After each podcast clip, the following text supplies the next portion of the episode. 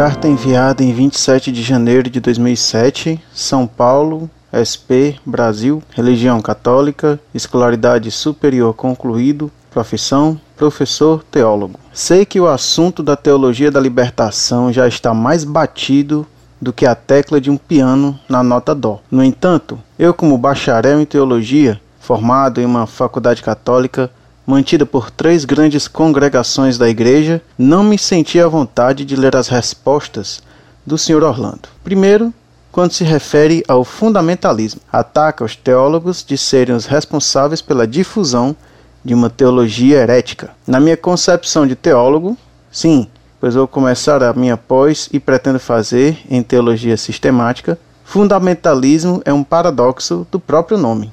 Explicando, seria como se o fundamento não tivesse fundamento. Hoje não tem fundamento pregar uma, uma fé intimista, uma fé do próprio umbigo, onde que cada um está preocupado em salvar a própria alma. A salvação é coletiva. Assim como Deus ouviu o grito do seu povo no deserto e foi até eles para salvá-los das mãos dos opressores, nós precisamos ouvir o grito do povo passando fome e estender a nossa mão também. Só assim teremos salvação. A verdadeira escatologia é o fim dos tempos em comunidade e não cada um numa sala de embarque para o céu, esperando apenas o visto para o inferno ou para o céu.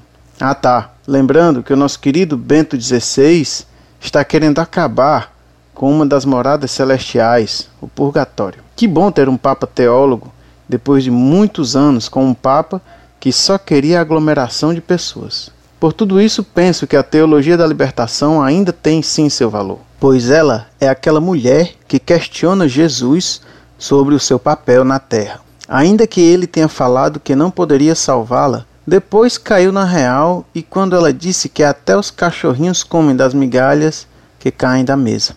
Não temos outra opção, ou saímos para evangelizar, como a igreja primitiva, ou cairemos na estagnação da Igreja medieval, princípio verdadeiro do fundamentalismo teológico e pastoral da Igreja. Talvez não tenha lido os jornais ou revistas especializadas em questão de religião, mas a maior parte das pessoas que migram para outras igrejas fala que estão mudando porque a Igreja Católica está muito velha. Acho que o fundamentalismo católico está fechando as janelas da igreja que tanto sonhou o Papa Bom João XXIII em deixá-las abertas para que o pó fosse para bem longe da nossa igreja. Por fim, Sr. Orlando, não sei qual é a sua formação ou se tem outras pessoas para responder às suas cartas, mas que são pobres em teologia, elas são. Diga onde estudou ou estudaram as pessoas que respondem às cartas para que futuros teólogos não venham estudar na mesma faculdade. Abraços fraternais.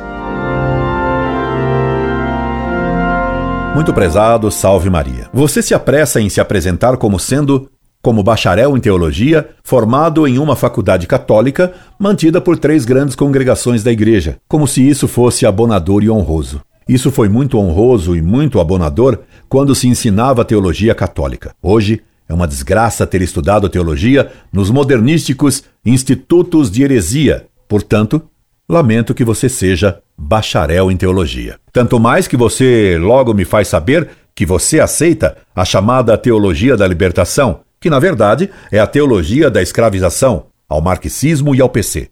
Essa é uma teologia, se é teologia, herética mesmo. Normalmente, os formandos nas atuais faculdades de filosofia e teologia de São Paulo não manifestam grande saber. E a frase que você coloca logo a seguir a sua apresentação, anunciando que vai fazer mestrado em teologia, como os teólogos gostam de proclamar seus títulos, comprova que você conhece bem pouco.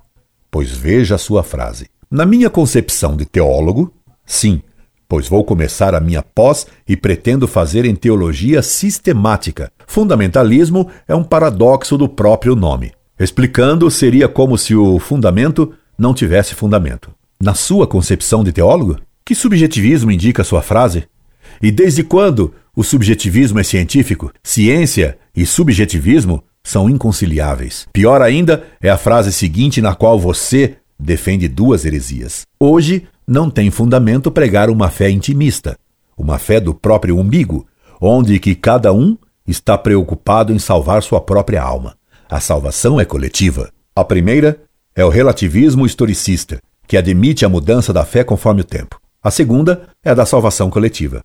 Meu caro, você não é católico, você é um marxista, pois a salvação, segundo você, consiste em riqueza. Ora, Cristo nos disse que adianta o homem ganhar o mundo inteiro se perder a sua alma. São Lucas, capítulo 9, versículo 25. Para você, teólogo do materialismo, a salvação não vem de Cristo. A salvação para você vem de Marx.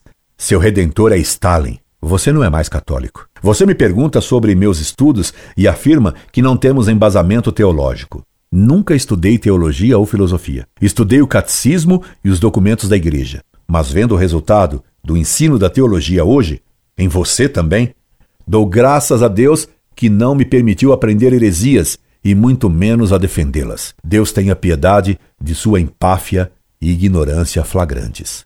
Incorde Jesus Semper, Orlando Fedeli.